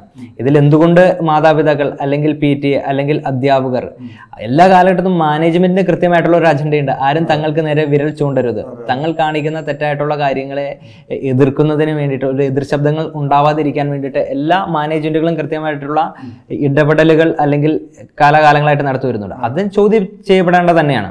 അപ്പോൾ അത്തരത്തിൽ നമുക്ക് പ്രവർത്തിക്കണമെങ്കിൽ നമുക്ക് കൃത്യമായിട്ടുള്ള ഒരു അറ്റ്മോസ്ഫിയർ ക്യാമ്പസുകളിൽ ഉണ്ടാകണം. അത് സമാധാനപരമായി വൈവിധ്യങ്ങളെ എല്ലാം ഉൾക്കൊള്ളുന്ന രീതിയിലേക്കുള്ള ഒരു ക്യാമ്പസ് കൾച്ചർ നമുക്ക് ഡെവലപ്പ് ചെയ്ത് കൊണ്ടുവരേണ്ടതുണ്ട്. ഇപ്പോൾ നമ്മൾ നേരത്തെ പറഞ്ഞൊരു കാര്യമുണ്ടല്ലോ, അതായത് ഇപ്പോൾ വിദ്യാർത്ഥി സംഘടനകളുടെ ഈ ഈ പറയുന്ന സംഘർഷം അല്ലെങ്കിൽ പോർവിളികൾ എന്നതിലേക്കൊക്കെ എത്തുന്നതിൽ ഇപ്പോൾ നമ്മൾ പല കാര്യങ്ങൾ ഓഡിറ്റ് ചെയ്യുന്നതിനെ പറ്റി പറഞ്ഞു, മുദ്രാവാക്യങ്ങളെ കുറിച്ചും ഒക്കെ പറഞ്ഞത്. അപ്പോൾ ഈ രാഷ്ട്രീയ പ്രസംഗങ്ങളുണ്ടല്ലോ, വളരെ എനിക്ക് കുറച്ച് കൗതുകമുള്ളൊരു കാര്യമാണ്. അതായത് ഈ വിദ്യാർത്ഥി സംഘടനകൾ നടത്തുന്ന രാഷ്ട്രീയ പ്രസംഗങ്ങൾ പലപ്പോഴും ഒരുതരം വെല്ലുവിളികളായി മാറാറുണ്ട്. ഇപ്പോൾ എസ് എഫ് ഐ നടത്തുന്നതാണെങ്കിലും കെ എസ് യു ആണെങ്കിലും ഏത് സംഘടനയാണെങ്കിലും ഓപ്പോസിറ്റ് ഏത് സംഘടന ആണോ ഉള്ളത് അതിനെ വെല്ലുവിളിക്കുക, അതിലൂടെ കയ്യടി വരുന്നൊരു കയ്യടി ഉണ്ട്. അപ്പൊ ഈ ഒരു മാസ് ഡയലോഗുകളിലൂടെ ഒക്കെയുള്ള ആ ഒരു രാഷ്ട്രീയ പ്രസംഗത്തിന്റെ ശൈലി ഉണ്ടല്ലോ, വെല്ലുവിളികൾ നിറഞ്ഞ രാഷ്ട്രീയ പ്രസംഗം, ഇത് വലിയ രീതിയിൽ ഇത്തരം സംഘർഷത്തിലേക്ക് നയിക്കാൻ കാരണമാകുന്നില്ല. അതിനെ കൂടി നമ്മൾ അപ്ഡേറ്റ് ചെയ്യേണ്ട ആവശ്യം. അതിന് രണ്ട് തലത്തിൽ നമുക്കത് കാണാം. അത് വെല്ലുവിളികൾ എന്ന് പറയുന്നത് ഇതിൽ ആക്രമിക്കപ്പെട്ട ആളുകൾക്ക് ഒരു ആത്മവിശ്വാസം നൽകുന്ന ഒരു കാര്യമാണ്, ആത്മവിശ്വാസം നൽകുന്നതാണ്. ഒപ്പം നമ്മുടെ ഒരു പ്രതിരോധം തീർക്കുക എന്ന് പറയുന്ന ഒരു സംഭവം കൂടിയാണ്. കൃത്യമായിട്ട് ഇതിൽ ഈ സംഘർഷങ്ങൾ ഒഴിവാക്കുന്ന ഒരു സാഹചര്യം ഉണ്ടെങ്കിൽ നമുക്ക് അത്തരത്തിലേക്ക് വെല്ലുവിളികളിലേക്ക് കാര്യങ്ങളൊന്നും, അതാണ് ഞാൻ തുടക്കത്തിൽ തന്നെ പറഞ്ഞത്, നമ്മുടെ ഒരു രാഷ്ട്രീയ പ്രവർത്തന ശൈലിയിൽ കൃത്യമായിട്ടുള്ള ഒരു മാറ്റങ്ങൾ വരണം. പരസ്പരം വെല്ലുവിളിച്ച് പോരടിച്ച് ക്യാമ്പസുകൾ എന്ന് പറയുന്നത് നമുക്ക് ജീവിതത്തിൽ ഏറ്റവും മനോഹരമായിട്ടുള്ള ഓർമ്മകൾ സമ്മാനിക്കുന്ന കാലഘട്ടമാണ് ക്യാമ്പസ് ജീവിതം എന്ന് പറയുന്നത്. അത് നമ്മൾ ഇത്തരത്തിലേക്ക് പോകാതെ നമ്മൾ അല്പം കൂടി ക്രിയാത്മകമായിട്ടുള്ള രീതിയിലേക്ക്, അതാണ് തുടക്കത്തിൽ ഞാൻ സൂചിപ്പിച്ച രാഷ്ട്രീയ പ്രസ്ഥാനങ്ങൾ, പ്രത്യേകിച്ച് വിദ്യാർത്ഥി സംഘടനകൾ തങ്ങളുടെ പ്രവർത്തികൾ അല്ലെങ്കിൽ തങ്ങളുടെ ഒരു പ്രവർത്തന ശൈലിയെപ്പറ്റി പുനർവിചിന്തനം ചെയ്യേണ്ട ഒരു കാലഘട്ടമാണ്. കൃത്യമായിട്ട് പറഞ്ഞു കഴിഞ്ഞാൽ നമ്മളിപ്പോൾ പഴയ കാലഘട്ടത്തെ വിദ്യാർത്ഥികൾ നേരിട്ട വിഷയങ്ങളല്ല ഈ കാലഘട്ടത്തിലെ വിദ്യാർത്ഥികൾ നേരിടുന്നത്. ഇന്ന് തൊള്ളായിരത്തി അൻപതുകളിലൊക്കെ അല്ലെങ്കിൽ അറുപതുകളിലൊക്കെ വിദ്യാർത്ഥികൾ നേരിട്ട വിഷയങ്ങളായിരുന്നു കൺസ്ട്രക്ഷൻ ഉൾപ്പെടെയുള്ള. അപ്പോൾ അവിടെയാണ് കെ.എസ്.യു. തൊള്ളായിരത്തി അൻപത്തി ഏഴിൽ ഒരണ സമരം എന്ന് പറയുന്ന വിദ്യാർത്ഥികളുടെ അവകാശങ്ങൾ നേടിയെടുത്ത് വലിയ സമരം നേടിയെടുത്തത്. അക്കാലഘട്ടത്തെ എല്ലാ വിദ്യാർത്ഥി സമരങ്ങളായിക്കോട്ടെ വിദ്യാർത്ഥികളുടെ ആ കാലഘട്ടത്തെ ആവശ്യങ്ങൾ നേടിയെടുക്കുന്നതിന് വേണ്ടിയിട്ടുള്ളതായിരുന്നു. ഇന്നത്തെ കാലഘട്ടത്തിൽ വിദ്യാർത്ഥികളുടെ ആവശ്യങ്ങൾ വ്യത്യസ്തമാണ്. കൃത്യമായിട്ട് വിദ്യാർത്ഥി വിദ്യാർത്ഥി സംഘടനകൾ ചെയ്യേണ്ടത് എന്തെന്ന് വെച്ച് കഴിഞ്ഞാൽ കൃത്യമായിട്ട് ഈ കാലഘട്ടത്തിൽ വിദ്യാർത്ഥികളുടെ ആവശ്യങ്ങൾ എന്താണെന്ന് പഠിക്കാൻ തയ്യാറാവണം, പഠിച്ച് കൃത്യമായിട്ടുള്ളൊരു നയം രൂപീകരിക്കണം, അതിനുള്ള പരിഹാര മാർഗം. മിക്ക മിക്കയിടങ്ങളിൽ സംഭവിക്കുന്ന കാര്യം നമ്മളൊരു വിഷയങ്ങൾ ഉന്നയിക്കുന്നു, നമുക്കതിനൊരു പരിഹാരം നമുക്ക് നിർദ്ദേശിക്കാനില്ല, നമുക്ക് കൃത്യമായിട്ടൊരു നയമില്ല. എല്ലാത്തിനെയും എതിർക്കുക എന്നുള്ളൊരു ട്രെൻഡ് മാറിയിട്ട് മറിച്ച് എന്താണ് കൃത്യമായിട്ട് അതിനൊരു സൊല്യൂഷനും കൂടെ കണ്ടെത്തുന്ന രീതിയിലേക്ക് നമുക്ക് പ്രവർത്തനങ്ങളെ പരുവപ്പെടുത്തണം. ഇപ്പോൾ കെ എസ് യു പോലൊരു സംഘടനയുടെ സംസ്ഥാന അധ്യക്ഷനായിരിക്കുമ്പോൾ അപ്പോൾ ദേശീയ തലത്തിൽ നടക്കുന്ന ഒരുപാട് കാര്യങ്ങളിൽ നമ്മൾ ഇടപെടേണ്ടതുണ്ടല്ലോ. ഒരു സംസ്ഥാനത്തിൻ്റെ ഒരു സംഘടനയുടെ തലപ്പത്തിരിക്കുന്നു എന്നുള്ളത് കൊണ്ട് തന്നെ ദേശീയ രാഷ്ട്രീയത്തിൽ വലിയൊരു ദൗത്യവുമായി രാഹുൽ ഗാന്ധി ഒരു യാത്ര നടത്തിക്കൊണ്ടിരിക്കുകയാണ്. വലിയ സന്ദേശവുമായി വളരെ ശക്തമായ പ്രസംഗങ്ങളുമായി മുന്നോട്ട് പോയിക്കൊണ്ടിരിക്കുകയാണ്. ഇപ്പോൾ ഡൽഹിയിലെത്തിയപ്പോൾ അത് വലിയ ഒരു സംഭവമായി തന്നെ മാറുകയും കമൽ ഹാസൻ ഉൾപ്പെടെയുള്ള ആളുകൾ അതിൽ പങ്കെടുക്കുകയും ഒക്കെ ചെയ്യുന്ന വലിയൊരു സംഭവമായി മാറും മാറുകയാണ്. വലിയ രീതിയിൽ ഭീഷണികളുണ്ടായിരുന്നു. ഇപ്പോൾ കോവിഡ് പ്രോട്ടോകോൾ പാലിച്ചില്ല എന്നൊക്കെ പറഞ്ഞ് ഇത് നിർത്തിവെക്കണമെന്നൊക്കെയുള്ള രീതിയിൽ സർക്കാരിൻ്റെ ഇടപെടലും ഒക്കെ ഉണ്ടാകുന്നു. അപ്പോൾ നാഷണൽ ലെവലിൽ കോൺഗ്രസും ഈ പറയുന്ന കോൺഗ്രസുമായി ബന്ധപ്പെട്ട സംഘടനകളും ക്യാരി ചെയ്യുന്ന ഒരു പൊളിറ്റിക്സ് ഉണ്ടല്ലോ, ഒരു ഉത്തരവാദിത്വം ഉണ്ടല്ലോ. അത് സംഘപരിവാറിനെ ഫൈറ്റ് ചെയ്യുക എന്നുള്ളതിനാണ്. അപ്പം സംഘപരിവാറിനെ ഫൈറ്റ് ചെയ്യുക എന്നുള്ള ഉത്തരവാദിത്വം കേരളത്തിൽ നിന്നുകൊണ്ട് കെ എസ് യുവിനുണ്ട്. അപ്പം ആ ഫൈറ്റിൽ നമ്മൾ കൂടെ കൂട്ടേണ്ട ഒരുപാട് പേരുണ്ടല്ലോ. ഈ പറഞ്ഞ നമ്മൾ നേരത്തെ പറഞ്ഞ ഈ ദളിത് പൊളിറ്റിക്സ് പറയുന്ന ആളുകളെയും എല്ലാ വൈവിധ്യങ്ങളിൽ പെടുന്ന ആളുകളെ ഉൾപ്പെടെ ഉൾപ്പെടുത്തിക്കൊണ്ട് നമ്മൾ നടത്തേണ്ട ഒരു ഫൈറ്റ് കൂടിയാണുള്ളത്. അപ്പം ആ ഫൈറ്റിന് എങ്ങനെ കാണുന്നത് കേരളത്തിൽ? ഇപ്പോൾ കെ എസ് യു സംസ്ഥാന പ്രസിഡന്റ് എന്ന് പറഞ്ഞാൽ കേരളത്തിൽ എല്ലായ്പ്പോഴും നിങ്ങളോട് ചോദിക്കുന്ന ചോദ്യവും എല്ലാം ഈ എസ് എഫ് ഐയുമായി ബന്ധപ്പെട്ട കാര്യങ്ങൾ അല്ലെങ്കിൽ ഈ ഇടതുപക്ഷത്തെ എങ്ങനെ നേരിടും, ഇത്തരം ചോദ്യങ്ങളാണല്ലോ. പക്ഷെ ഈ പറയുന്ന സംഘപരിവാറിനെ നേരിടുക എന്ന് പറയുന്നൊരു വലിയ ഉത്തരവാദിത്വം കൂടി ഇല്ലേ? അത് കേരളത്തിൽ കെ എസ് യുവിൻ്റെ സംസ്ഥാന അധ്യക്ഷൻ എന്ന് നിൽക്കുമ്പോൾ തന്നെ നമ്മൾ എല്ലാ കാലഘട്ടത്തിലും ചോദ്യത്തിൽ സൂചിപ്പിച്ചതുപോലെ തന്നെ നമ്മളെന്താണ് ഇടതുപക്ഷത്തിനെതിരെ സംസാരിക്കുന്നു അല്ലെങ്കിൽ എസ് എഫ് ഐക്കെതിരെ സംസാരിക്കുന്നു എന്നതിൽ ഒരു ദേശീയ പോയിന്റ് ഓഫ് വ്യൂയിലേക്ക് നമുക്ക് ഏറ്റവും കൂടുതൽ എതിർക്കപ്പെടേണ്ടത് സംഘപരിവാർ അവർ പ്രചരിപ്പിക്കാൻ ശ്രമിക്കുന്ന വിദ്വേഷത്തിൻ്റെ രാഷ്ട്രീയത്തെയാണ്. അവർ ജാതിയുടെ അടിസ്ഥാനത്തിൽ അല്ലെങ്കിൽ എന്താണ് വേർതിരിവുകൾ സൃഷ്ടിച്ചുകൊണ്ട് മുന്നോട്ട് പോകുമ്പോഴേക്കും നമുക്കറിയാം നമ്മുടെ രാജ്യം രൂപീകൃതമായിട്ട് ഇത്ര വർഷങ്ങളായിട്ട് എല്ലാ വിഭാഗം ജനങ്ങളെ വിഭാഗീയമായി വേർതിരിവുകൾ ഡിവൈഡ് ആൻഡ് റൂൾ എന്ന് പറയുന്ന ബ്രിട്ടീഷുകാർ ഉപേക്ഷിച്ചു പോയ ആ ഒരു പോളിസി ഇന്ന് ദേശീയ തലത്തിൽ ഒരു പ്രവൃത്തി പദത്തിലേക്ക് കൊണ്ടുപോയി മുന്നോ മുന്നോട്ട് പോവുകയാണ്. അപ്പം അവിടെയാണ് ഭാരത് ജോഡോ യാത്ര എന്ന വലിയൊരു സന്ദേശമായിട്ട് രാഹുൽ ഗാന്ധി കടന്നു വരുന്നത്. വിദ്വേഷത്തിനെതിരെ നമ്മളെന്താണ് സ്നേഹത്തിൻ്റെ ഒരു സന്ദേശമാണ് ഭാരത് ജോഡോ മൊത്തത്തിൽ വിഭാവനം ചെയ്യുന്നത്. അത് എല്ലാ ജനവിഭാഗങ്ങളെയും ചേർത്ത് പിടിക്കുന്ന, എല്ലാ വിഭാഗം ആളുകളെയും ഉൾക്കൊള്ളുന്ന ഒരു സ്നേഹത്തിൻ്റെ ഒരു രാഷ്ട്രീയം പറ്റി അദ്ദേഹം സംസാരിച്ചു. വലിയ ചർച്ചാ വിഷയമായിട്ടുള്ളൊരു സംഭവം തന്നെയാണ്. അപ്പം നമ്മൾ ഇതിനൊരു ദേശീയ വീക്ഷണത്തോടു കൂടി നോക്കിക്കാണുമ്പോൾ നമ്മൾ ഏറ്റവും കൂടുതൽ എതിർക്കപ്പെടേണ്ടുന്നത് ഈ വിദ്വേഷത്തിൻ്റെ രാഷ്ട്രീയത്തെ തന്നെയാണ്. അതിൻ്റെ ഒരു വലിയ വക്താക്കളായിട്ട് സംഘപരിവാർ ശക്തികൾ മാറുന്നുണ്ട്. അതൊരു യാഥാർത്ഥ്യം തന്നെയാണ്. നമ്മൾ കേരളത്തിൻ്റെ രാഷ്ട്രീയത്തിൽ വരുമ്പോൾ അത് ഏറെ ചർച്ച ചെയ്യപ്പെടുന്നില്ല എന്നുള്ളൊരു വസ്തുത നിലനിൽക്കുന്നുമുണ്ട്. ഇപ്പോൾ വേറൊരു തരത്തിൽ നോക്കിയാൽ അതായത് വലിയ വിമർശനം ഉണ്ടാവാറുണ്ട് കേരളത്തിൽ. അതായത് ഈ പറയുന്ന സംഘപരിവാർ ആശയങ്ങൾ വേറെ തരത്തിൽ കോൺഗ്രസ് നേതാക്കളിലേക്ക് എത്തുന്നു അല്ലെങ്കിൽ കോൺഗ്രസ് സംഘപരിവാറിൻ്റെ എന്താ പറയുക പ്രചാരകരാകുന്നു എന്നുള്ള തരത്തിലുള്ള വിമർശനങ്ങൾ പലപ്പോഴും ഉണ്ടായിട്ടുണ്ട്.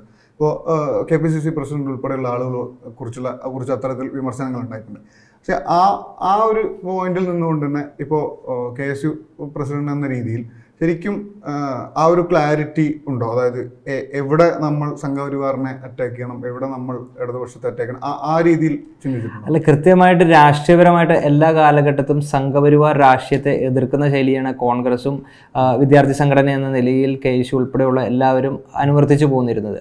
സംഘപരിവാർ രാഷ്ട്രീയം എന്ന് പറയുന്നത് വെറുപ്പിൻ്റെയും വിദ്വേഷത്തിൻ്റെയും രാഷ്ട്രീയം തന്നെയാണ്. അവർ എന്താണ് ജാതീയമായിട്ടുള്ള രീതിയിലേക്ക് അല്ലെങ്കിൽ മതപരമായിട്ടുള്ള രീതിയിലേക്ക് ഇവിടെ വേർതിരിവുകൾ ഉണ്ടാക്കി മുന്നോട്ട് പോയി. അത് കൃത്യമായിട്ട് എതിർക്കപ്പെടേണ്ടതാണ്.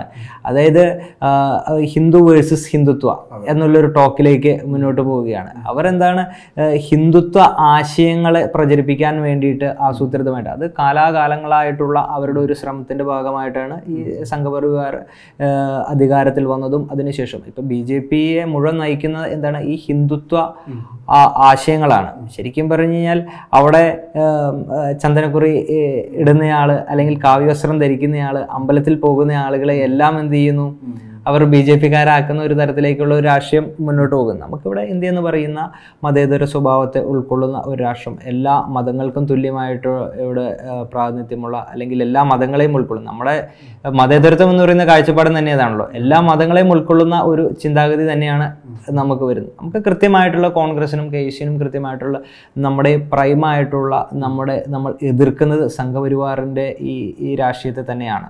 അത് കേരളത്തിൻ്റെ പോയിന്റ് ഓഫ് വ്യൂയിലേക്ക് വരുമ്പോഴും നമ്മളത് ശക്തമായി എതിർപ്പുകൾ ഉന്നയിക്കുന്നുണ്ട്. ഇപ്പോൾ ഒരു പ്രത്യേക വിഷയത്തിൽ നമ്മൾ ഈ ഡിസ്കഷൻ്റെ അവസാനത്തിലേക്ക് വരികയാണെങ്കിൽ ഒരു പ്രധാനപ്പെട്ട ഒരു വിഷയം നമ്മൾ അഡ്രസ്സ് ചെയ്യേണ്ടതുണ്ട്. അതായത് ഇന്ന് കേരളത്തിൽ വിദ്യാർത്ഥി സംഘടനകളുടെ ഒന്നും പിന്തുണയില്ലാതെ വളരെ ശക്തമായ ഒരു സമരം നടക്കുന്നുണ്ട്. വലിയ രീതിയിൽ മെയിൻ സ്ട്രീമിലേക്ക് എത്തിയ ഒരു സമരമാണത്. അത് വളരെ സീരിയസ് ആയ, ഒരുപക്ഷെ കേരളത്തിൽ കഴിഞ്ഞൊരു പത്ത് വർഷത്തിനിടയ്ക്ക് നടന്ന വളരെ പൊളിറ്റിക്കലി വളരെ പ്രധാനപ്പെട്ട ഒരു ചർച്ച ചർച്ചയും സമരവുമാണ് അത് എന്ന് വേണമെങ്കിൽ പറയാം. അപ്പോൾ കേരനാരായണൻ ഇൻസ്റ്റിറ്റ്യൂട്ടിൽ നടന്നുകൊണ്ടിരിക്കുന്ന വിദ്യാർത്ഥികളുടെ സമരം. അപ്പോൾ ആ സമരം എന്ന് പറയുന്നത് വളരെ വളരെ ബേസിക്കായ ഒരുപാട് കാര്യങ്ങൾ അവിടെ വിദ്യാർത്ഥികൾക്ക് ലഭിക്കേണ്ടതുണ്ട്. ഇപ്പോൾ സംവരണം അട്ടിമറിക്കപ്പെട്ടിട്ടുണ്ട്, ജാതീയമായ വിവേചനങ്ങൾ ഉണ്ടായിട്ടുണ്ട്, അവിടുത്തെ ജീവനക്കാർ അനുഭവിച്ച പ്രശ്നങ്ങളുണ്ട്, അങ്ങനെ നിരവധി പ്രശ്നങ്ങൾ നിലനിൽക്കുന്നു കേരളത്തിലുള്ള ഒരു നാഷണൽ ഫിലിം ഇൻസ്റ്റിറ്റ്യൂട്ടിൽ. അപ്പോൾ എന്നാൽ അതിൻ്റെ തുടക്കത്തിൽ ഈ പറയുന്ന വിദ്യാർത്ഥി സംഘടനകളുടെ ശ്രദ്ധയിൽ അത് പെട്ടില്ല എന്നുള്ളൊരു പ്രശ്നം വലിയ രീതിയിൽ വലിയ ആരോപണം ഉണ്ടായിട്ടുണ്ട്. വിദ്യാർത്ഥി സംഘടനകൾ ഇടപെടാൻ ഒരുപാട് വൈകി എന്ന വിമർശനങ്ങളുണ്ട്. അപ്പോൾ കേരളത്തിൽ ഒരു വിദ്യാർത്ഥി കൂട്ടായ്മ ഇത്തരത്തിലൊരു സമരത്തിലേക്ക് പോകുമ്പോൾ എന്തുകൊണ്ടായിരിക്കും കേരളത്തിലെ മുഖ്യധാരാ സംഘടനകൾ അത് കാണാതെ പോയത്? തീർച്ചയായിട്ടും കേരനാരായൺ ഇൻസ്റ്റിറ്റ്യൂട്ടിലെ സമരം എന്ന് പറയുന്നത് ഈ കാലഘട്ടം ഏറ്റവും പ്രാധാന്യം കൊടുക്കേണ്ട അല്ലെങ്കിൽ അഡ്രസ്സ് ചെയ്യപ്പെടേണ്ടുന്ന ഒരു വിഷയവും സമരവും തന്നെയാണ്. ഇതിൻ്റെ തുടക്കത്തിൽ ഇതിൽ മുഖ്യധാര മാധ്യമങ്ങളെല്ലാം ഈ വിഷയത്തിൽ നിന്ന് അല്ലെങ്കിൽ ഈ സമരം ഒരു പൊതുമാധ്യമത്തിലേക്ക് വരാതിരിക്കാൻ വേണ്ടിയിട്ട് കൃത്യമായിട്ടുള്ള ആസൂത്രിതമായിട്ടുള്ളൊരു സമരങ്ങൾ ശ്രമങ്ങൾ നടത്തിയിട്ടുണ്ട്. ഈ കേരനാരായൺ ഇൻസ്റ്റിറ്റ്യൂട്ട് വിഷയം വരുമ്പോൾ ആദ്യമേ തന്നെ ഇവർ സമരത്തിലേക്കല്ല വിദ്യാർത്ഥികൾ കിടക്കുന്നത്.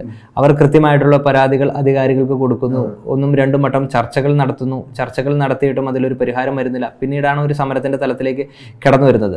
ഒരു വിദ്യാർത്ഥി സംഘടനകളെല്ലാം കൃത്യമായിട്ട് ഈ ഈ സമരത്തിൽ കൃത്യമായിട്ടുള്ള ഐക്യദാർഢ്യം പറയുക അല്ലെങ്കിൽ എന്താണ് അവർക്കൊരു പിന്തുണ കൊടുക്കുക എന്നതിനപ്പുറം കൃത്യമായിട്ടുള്ള ഇടപെടലുകൾ നടത്തേണ്ടിയിരുന്നു ആദ്യഘട്ടം മുതൽ തന്നെ. പക്ഷെ നമ്മൾ ഇപ്പോൾ കെ.എസ്.യു. എന്ന് പറയുന്ന സംഘടന ഈ വിഷയത്തിൻ്റെ തുടക്കഘട്ടത്തിൽ തന്നെ നമ്മൾ ഇതിൻ്റെ സമരസമിതിയിലുള്ള വിദ്യാർത്ഥികളെല്ലാവരും നമ്മൾ കൃത്യമായിട്ട് ബന്ധപ്പെട്ടത് തന്നെയാണ്. അപ്പോൾ അവർ പറഞ്ഞ ഒരു നെറേറ്റീവ് എന്ന് പറയുന്നതിനെന്ന് വെച്ചാൽ നമുക്ക് ഇതിൽ അതിതീവ്രമായിട്ടുള്ള രാഷ്ട്രീയമായിട്ട് ുള്ളൊരു ചായ്വ് നമുക്കിതിൽ വരുത്തേണ്ടതില്ല എന്നുള്ള രീതിയിൽ തന്നെയാണ് കൃത്യമായിട്ട്. എന്നിരുന്നാൽ പോലും കൃത്യമായിട്ടുള്ള ആ വിഷയങ്ങളെ നമ്മൾ അഡ്രസ്സ് ചെയ്ത് അവരുമായിട്ട് നിരന്തരം നമ്മൾ സമ്പർക്കത്തിലുണ്ടായിരുന്നു. അവർക്ക് വേണ്ട എന്തെങ്കിലും ആവശ്യങ്ങൾ, പിന്തുണകൾ ഈ വിഷയത്തിൽ നമ്മൾ ടേക്കപ്പ് ചെയ്യേണ്ടുന്ന ഒരു ഘട്ടത്തിൽ നമ്മൾ അതിനെ കൃത്യമായിട്ടുള്ള ആ രീതിയിൽ ചെയ്യാമെന്നുള്ള രീതിയിലേക്ക് നമ്മൾ പറഞ്ഞിരുന്നു. പിന്നെ പൊതുവായിട്ടുള്ള ഈ അടുത്ത കാലഘട്ടത്തെ സമരങ്ങളായിക്കോട്ടെ എല്ലാം നമ്മൾ പരിശോധിക്കുകയാണെങ്കിൽ സമരങ്ങളെല്ലാം അടിച്ചമർത്തുന്ന ഒരു സമീപനമാണ് സർക്കാരിൻ്റെ ഭാഗത്തു നിന്ന് ഉണ്ടായിട്ടുള്ളത്. അതായത് സമരങ്ങൾ ഞങ്ങൾ ഒരു വലിയ ഭൂരിപക്ഷത്തിലുള്ള ഒരു സർക്കാരാണ് അല്ലെങ്കിൽ എന്താണ് ഭൂരിപക്ഷം ഉള്ളതുകൊണ്ട് ഞങ്ങൾ ചെയ്യുന്ന എല്ലാ കൊള്ളരുതായ്മകളെയും എന്ത് അതിനെ ന്യായീകരിക്കാൻ ഞങ്ങൾക്ക് സാധിക്കും എന്നത് എല്ലാ സമരങ്ങളും ആയിക്കോട്ടെ. പക്ഷെ ഇവിടെ ഒരു വലിയ ഒരു ചോദ്യം ഉണ്ട്. കൃത്യമായിട്ട് വിദ്യാർത്ഥി സംഘടനകൾ ഈ വിഷയത്തെ ഏറ്റെടുക്കുമ്പോൾ അതിനെ അവരുടെ രാഷ്ട്രീയ നേട്ടത്തിന് വേണ്ടിയിട്ട് കെ.എസ്.യു. അത്തരത്തിൽ ചിന്തിച്ചിട്ടില്ല. നമ്മുടെ രാഷ്ട്രീയ ലാഭത്തിന് വേണ്ടിയിട്ട് കേരനാരായണ ഇൻസ്റ്റിറ്റ്യൂട്ടിൻ്റെ സമരത്തെ നമ്മൾ ഉപയോഗപ്പെടുത്തണമെന്ന തലത്തിൽ നമ്മൾ ചിന്തിച്ചിട്ടില്ല. കൃത്യമായിട്ട് ആ വിദ്യാർത്ഥികൾക്ക് നീതി ലഭിക്കണം, അതിനുവേണ്ടി കൃത്യമായിട്ട് നമ്മൾ അവരെ അവരുമായി നമ്മൾ സംസാരിക്കുന്നുണ്ട്, നിരന്തരമായിട്ട് ബന്ധപ്പെടുന്നുണ്ട്. ഇപ്പോൾ എനിക്ക് തോന്നുന്നു കേരളത്തിലെ എല്ലാ ക്യാമ്പസുകളിലും ഈ വിഷയം ചർച്ചയാക്കുന്നതിന് വേണ്ടിയിട്ട് ആദ്യമായിട്ട് ഒരു ഒരു ഇത് പ്രഖ്യാപിച്ചത് കെ.എസ്.യു. ആണ്. കെ.എസ്.യു. കഴിഞ്ഞ ദിവസം കേരളത്തിലെ എല്ലാ ക്യാമ്പസുകളിലും ഈ വിഷയത്തെ ചർച്ചാ വിഷയമാക്കി. നമ്മൾ അവിടുത്തെ വിദ്യാർത്ഥികളുമായിട്ട് നിരന്തരം ഓൺലൈൻ സംവാദങ്ങൾ നമ്മളിപ്പോൾ സംഘടിപ്പിച്ച് നമ്മൾ മുന്നോട്ട് പോവുകയാണ്. നമ്മൾ അങ്ങനെ ആ വിഷയത്തെ പൊതുധാരയിലേക്ക് കൊണ്ടുവരാൻ വേണ്ടിയിട്ടുള്ള കൃത്യമായിട്ടുള്ള ഇടപെടലുകൾ നടത്തുമ്പോഴും നമ്മളതിനെ രാഷ്ട്രീയപരമായി ഉപയോഗപ്പെടുത്തേണ്ട എന്ന് തന്നെയാണ് ഞങ്ങളുടെ ഒരു ലൈൻ. ഇപ്പോൾ ഈ വിഷയത്തിൽ തുടക്കം മുതലേ ഇടപെട്ടുകൊണ്ടിരുന്ന ഒരു മാധ്യമ സ്ഥാപനം എന്നുള്ള രീതിയിൽ തീർച്ചയായിട്ടും നമ്മൾ ഇതിൽ ഇടപെടുന്ന സമയത്ത് തുടക്കത്തിൽ പലപ്പോഴും ഈ ഞങ്ങൾ വിദ്യാർത്ഥി സംഘടനാ നേതാക്കളെ ബന്ധപ്പെട്ടിരുന്നു. അതായത് കേരളത്തിലെ മുഖ്യധാര വിദ്യാർത്ഥി സംഘടനകളെ ആദ്യത്തെ ഈ സംവരണത്തിന്റെ വിഷയം വന്നപ്പോൾ തന്നെ ബന്ധപ്പെട്ടിരുന്നു. പക്ഷെ ആ സമയത്ത് മിക്കവാറും ആളുകൾക്ക് ഇതിനെക്കുറിച്ച് അറിയില്ല, എന്താണ് സംഭവിക്കുന്നതെന്ന് അറിയില്ല. ഒന്നാമത് ആ ക്യാമ്പസിൽ കെ.എസ്.യുവിനോ എസ് എഫ് ഐക്കോ യൂണിറ്റ് ഇല്ല. അവിടെ ഒരു സ്വതന്ത്ര പാനൽ ആണ് യൂണിയനായിട്ട് നിലനിൽക്കുന്നത്. വലിയ വളരെ ചെറിയൊരു സ്റ്റുഡൻറ് കമ്മ്യൂണിറ്റിയാണ്. ഒരു ഒരു ബാച്ചിൽ പത്ത് പേര് മാത്രമല്ല, ഒരു ചെറിയ സ്റ്റുഡൻറ് കമ്മ്യൂണിറ്റിയാണ്. അപ്പം പക്ഷെ അതിലേക്ക് ശ്രദ്ധ എത്താൻ ഒരുപാട് ടൈം എടുത്തു എന്നുള്ളൊരു കാര്യമുണ്ടല്ലോ. അതായത് ഇപ്പോൾ ഇപ്പോൾ എസ് എഫ് ഐയുടെ ആണെങ്കിൽ പോലും ഇപ്പോൾ നിങ്ങൾ ഒടുവിൽ ഈ ജാതിവാദി സേ ആസാദി എന്ന ഒരു ക്യാമ്പയിനുമായി ബന്ധപ്പെട്ട് അത് ടേക്കപ്പ് ചെയ്യുന്നുണ്ട്. എന്നാൽ ഇതിനെ മുഖ്യധാരയിലേക്ക് കൊണ്ടുവരാൻ, ചർച്ചയാക്കാൻ, അതായത് ഈ സമരത്തിൽ ഈ പറഞ്ഞ പോലെ പൊളിറ്റിക്കൽ കളർ നൽകാതിരിക്കാൻ അവരാവശ്യപ്പെടുമ്പോൾ തീർച്ചയായിട്ടും ഒരു വിദ്യാർത്ഥി സംഘടന എന്നുള്ള രീതിയിൽ നേരിട്ട് ഇടപെടാതിരിക്കുന്നത് ശരിയാണ്. പക്ഷേ ഈ പറഞ്ഞതുപോലെ ഒരു മെയിൻ സ്ട്രീമിലേക്ക് എത്തിക്കാൻ, ചർച്ചയിൽ എത്തിക്കാൻ, അതുപോലെ പക്ഷേ ഈ പറഞ്ഞ പോലെ കോൺഗ്രസ് അത് നിയമസഭയിൽ അവതരിപ്പിച്ചിട്ടുണ്ടായിരുന്നു. അപ്പോൾ ആ രീതിയിലുള്ള ഇടപെടലുകൾ കുറച്ച് വൈകിപ്പോയി എന്ന് തോന്നുന്നുണ്ടോ? അല്ല, കൃത്യമായിട്ട് ഞാൻ അതിന്റെ തുടക്കത്തിൽ സൂചിപ്പിച്ച രാഷ്ട്രീയമായ നിറം കൊടുക്കണ്ട എന്ന് തന്നെ നമ്മൾ തീരുമാനിക്കുമ്പോഴും ആ വിഷയത്തിന് ഒരു പരിഹാരം ഉണ്ടാകണം എന്നുള്ളൊരു കൃത്യമായിട്ടുള്ള ഒരു അജണ്ട നമ്മുടെ മുൻപിലുണ്ട്. അതുകൊണ്ട് തന്നെയാണ് നമ്മളിപ്പോൾ നിയമസഭയിൽ ആ വിഷയം വരുന്നത്. കൃത്യമായിട്ട് നമ്മൾ മുന്നോട്ട് വെച്ചു ആ വിഷയം പൊതുശ്രദ്ധയിലേക്ക് കൊണ്ടുവരണമെന്ന് നമ്മൾ കെ.എസ്.യു. കൂടി പറഞ്ഞതിന്റെ അടിസ്ഥാനത്തിലാണ് കൃത്യമായിട്ട് നിയമസഭയിൽ ഷാഫി പറമ്പിൽ ആ വിഷയം ഉന്നയിക്കുന്നത്. അപ്പം അത്തരത്തിൽ ഇനി അടുത്ത് വരുന്ന നിയമസഭാ സമ്മേളനത്തിൽ ഉൾപ്പെടെ ഈ വിഷയം കൃത്യമായിട്ട് നമ്മൾ അഡ്രസ്സ് ചെയ്ത് തന്നെ മുന്നോട്ട് പോകും. പിന്നെ വിദ്യാർത്ഥികൾ നമ്മുടെ അടുത്ത് കൃത്യമായിട്ട് ഇവർക്ക് നിയമപരമായിട്ടുള്ള ഒരു പരിരക്ഷ വേണം. കാരണം സമരത്തെ അടിച്ചമർത്താനുള്ള ശ്രമങ്ങൾ നടത്തുകയാണ്. Kerala police act eighty one പ്രകാരം എന്താണ് കളക്ടറുടെ ഡിസ്ട്രിക്ട് മജിസ്ട്രേറ്റായിട്ടുള്ള കളക്ടർ നിരോധനാജ്ഞ പ്രഖ്യാപിക്കുന്ന ഒരു സാഹചര്യമൊക്കെ വന്നു. അപ്പം അതിൽ പോലും ആ കേരള പോലീസ് ആക്ട് എയ്റ്റി വണ്ണില് സെക്ഷൻ ബി കൃത്യമായിട്ട് പറയുന്നുണ്ട്, അവിടെ സമരം ചെയ്യുന്ന അല്ലെങ്കിൽ ആളുകളുടെ അല്ലെങ്കിൽ കൃത്യമായിട്ടുള്ള അവരുടെ അവകാശങ്ങൾ നിഷേധിക്കപ്പെടാൻ പറ്റില്ല. ഇവിടെ വിദ്യാർത്ഥികളുടെ അവകാശം എന്താണ്? അവർക്ക് കൃത്യമായിട്ട് സമരം ചെയ്യുക എന്ന് പറയുന്നൊരു അവകാശം അവർക്കുണ്ട്. പക്ഷെ വളരെ സമാധാനപരമായി യാതൊരു പൊതുമുതലുകൾ നശിപ്പിക്കപ്പെടാത്ത മറ്റ് മറ്റ് പ്രശ്നങ്ങളൊന്നും ഉണ്ടാക്കാതെ വളരെ സമാധാനപരമായിട്ടുള്ള ഒരു സമരത്തെ ഇത്തരത്തിലുള്ള കളക്ടറെ ഉപയോഗിച്ചുകൊണ്ട് ചെയ്യുമ്പോൾ ഇതിൽ കൃത്യമായിട്ട് വ്യക്തമാകുന്നത് ഈ സർക്കാരിൻ്റെ നിലപാടുകളാണോ എന്നൊരു വലിയ ചോദ്യചിഹ്നമുണ്ട്. ഈ വിഷയങ്ങളെല്ലാം ശ്രദ്ധയിലേക്ക് വരുമ്പോൾ ഇപ്പോൾ ഐ എഫ് എഫ് കെ ഉൾപ്പെടെയുള്ള വേദികളിൽ കൃത്യമായിട്ട് സാംസ്കാരിക നായകരെന്ന് പറയുന്ന അല്ലെങ്കിൽ ഫിലിം മേഖലയിലുള്ള ആളുകളെല്ലാം ഇതിൽ ഐക്യദാർഢ്യം പ്രഖ്യാപിക്കുന്നു. പക്ഷെ അവർ അതിൽ കൃത്യമായിട്ട് പറയുന്നുണ്ട് ഒരു ഇടതുപക്ഷ സർക്കാരിൽ നിന്ന് ഇത്തരത്തിലുള്ള ഒരു നടപടി ഞങ്ങൾ പ്രതീക്ഷിക്കുന്നില്ല എന്ന് പറയുന്നു. അപ്പോൾ രണ്ട് ചോദ്യമാണ് അവരതിൽ വയ്ക്കുന്നത്. ഇടതുപക്ഷം അല്ലാതെ ഇടത് മറ്റുള്ളവർ അത് ചെയ്ത് കഴിഞ്ഞാൽ അതെന്താണ് ഒരു നോർമൽ ആയിട്ടുള്ള ഒരു സാധനമാണ്, ഇടതുപക്ഷം ചെയ്യുമ്പോൾ അതിനെന്താണ് ഒരു വലിയൊരിത്. പക്ഷെ അവിടെ സർക്കാരിൻ്റെ അടുത്ത് ചോദിക്കാൻ അവർ തയ്യാറുന്നില്ല, ഇതാണോ ഇടതുപക്ഷ നയം എന്ന് ചോദിക്കാൻ. അത്തരത്തിൽ അത്തരത്തിലൊരു പൊതുവായിട്ടുള്ള ഞാൻ ആദ്യം സൂചിപ്പിച്ച മാധ്യമങ്ങളായിക്കോട്ടെ സാംസ്കാരിക നായകർ എന്ന് പറയുന്ന ആളുകൾ ഇവരെല്ലാവരും ഇതിൽ മൗനം പാലിക്കുകയാണ്. സ്വാഭാവികമായിട്ടും ഒരു വിഷയം ഉണ്ടാകുമ്പോൾ തന്നെ കൃത്യമായിട്ടുള്ള പഠിച്ചിട്ട് മാത്രമേ ഒരു സംഘടനയ്ക്ക് അതിലേക്ക് ഇറങ്ങിച്ചെല്ലാൻ സാധിക്കുകയുള്ളൂ. അതുകൊണ്ടാണ് തുടക്കത്തിൽ നമ്മൾ എന്താണ് ഏറ്റവും തുടക്കത്തിൽ അത്തരത്തിലേക്കുള്ള ഒരു വിഷയത്തിലേക്ക് കടക്കാതിരുന്നത്. പക്ഷേ അടുത്തൊരു ഘട്ടത്തിൽ കൃത്യമായിട്ടുള്ള വിഷയത്തെ അഡ്രസ്സ് ചെയ്ത് തന്നെയാണ് നമ്മൾ മുന്നോട്ട് പോയത്. ഇനിയും അത് പൊതുജന സമക്ഷം അത് ചർച്ചയാക്കുന്നതിന് വേണ്ടിയിട്ടും അതിന് പരിഹാരം നേടിയെടുക്കുന്നതിന് വേണ്ടി രാഷ്ട്രീയപരമായി നമ്മൾ ഇതിൽ നിന്ന് യാതൊരു ലാഭവും നമ്മൾ പ്രതീക്ഷിക്കുന്നില്ല. ആ വിദ്യാർത്ഥികളുടെ സമരം കൃത്യമായിട്ടുള്ള അവകാശങ്ങൾ അവർക്ക് നേടിയെടുക്കാൻ സാധിക്കണം. ഇതിൻ്റെ ഡയറക്ടർ ഉൾപ്പെടെയുള്ള ആളുകളെ കൃത്യമായിട്ട് മാറ്റുന്ന തരത്തിലേക്കുള്ള സർക്കാർ അവരെ സംരക്ഷിക്കാൻ പാടില്ല എന്ന് തന്നെയാണ് കെ.എസ്.യുവിൻ്റെ നയം. ഇതിൽ ഇപ്പോൾ ഞാൻ പേഴ്സണലി ഈ വിദ്യാർത്ഥി സംഘടനാ നേതാക്കളെ വിളിച്ച് സംസാരിക്കുന്ന സമയത്ത് ഈ വിഷയവുമായി ബന്ധപ്പെട്ട് സംസാരിക്കുന്ന സമയത്ത് പലർക്കും ഈ വിഷയത്തിൽ വളരെ പ്രോബ്ലമാറ്റിക്കായ ഒരുപാട് സ്റ്റേറ്റ്മെൻറ്റുകൾ പറഞ്ഞ വളരെ മോശമായി ബിഹേവ് ചെയ്ത ഒരാളാണ് അടൂർ ഗോപാലകൃഷ്ണൻ എന്ന് പറയുന്ന ഈ സ്ഥാപനത്തിൻ്റെ ചെയർമാൻ. പക്ഷേ ഈ പറയുന്ന അവിടുത്തെ ജോലിക്കാരികളായ ആളുകൾ ഈ ജീവനക്കാരെ ഉടുത്തൊരുങ്ങി വരുന്നു ഡബ്ല്യു സി സിക്കാരെ പോലെ എന്നൊക്കെ പറഞ്ഞ് ഈ പറയുന്ന പ്രശ്നം ഉണ്ടായതിനു ശേഷവും ഇത് ഇത്രയും വഷളമായത് വഷളായതിനു ശേഷവും അടൂർ നടത്തുന്ന പ്രസ്താവനകൾ ഇങ്ങനെയാണ്. പക്ഷേ ഈ പലപ്പോഴും പല നേതാക്കളെയും വിളിച്ച് സംസാരിക്കുന്ന സമയത്ത് വിദ്യാർത്ഥികൾ ഉന്നയിക്കുന്നത് ന്യായമായ ആവശ്യമാണ്, അത് നടപ്പിലാവണം, വിദ്യാർത്ഥികളുടെ സമരം വിജയിക്കണം എന്നൊക്കെ പറയുന്ന സമയത്തും അടൂർ ഗോപാലകൃഷ്ണനെ പറ്റി സംസാരിക്കാൻ എനിക്ക് ഒരു മടിയുണ്ട്. അതായത് അടൂർ ഗോപാലകൃഷ്ണൻ എന്നൊരു ഇമേജ് ഒരു വലിയ ഫിഗർ കേരളത്തിൽ നിൽക്കുന്നു, ദേശീയ തലത്തിൽ അംഗീകരിക്കപ്പെട്ട ഒരു സംവിധായകൻ എന്ന ഇമേജിൽ നിൽക്കുന്നതുകൊണ്ട് തന്നെ അടൂർ ഗോപാലകൃഷ്ണനെ തൊടാൻ പേടി പലരും കാണിക്കുന്നതായിട്ട് കണ്ടിട്ടുണ്ട്, പേര് പറയാൻ പോലും പേടിക്കുന്നത്. എന്താ ഈ അടൂർ ഗോപാലകൃഷ്ണൻ ഈ വിഷയത്തിൽ എടുത്ത പറഞ്ഞിട്ടുള്ള സ്റ്റേറ്റ്മെന്റുകളിലും എടുത്ത സ്റ്റാൻഡിലും നിലപാട്? അല്ല, അടൂർ ഗോപാലകൃഷ്ണൻ ഈ വിഷയത്തിൽ വളരെ തുടക്കം മുതൽ ഇതിൻ്റെ ഡയറക്ടർ കൃത്യമായിട്ട് സംരക്ഷിക്കുന്ന ഒരു നിലപാടാണ് അടൂർ ഗോപാലകൃഷ്ണൻ എടുത്തിരുന്നത്.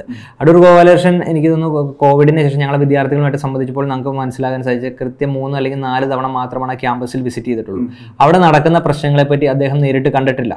എന്താണ് അവിടുത്തെ വിദ്യാർത്ഥി വിദ്യാർത്ഥികളുമായിട്ട് സംവദിക്കാൻ പോലും തയ്യാറാകുന്നില്ല.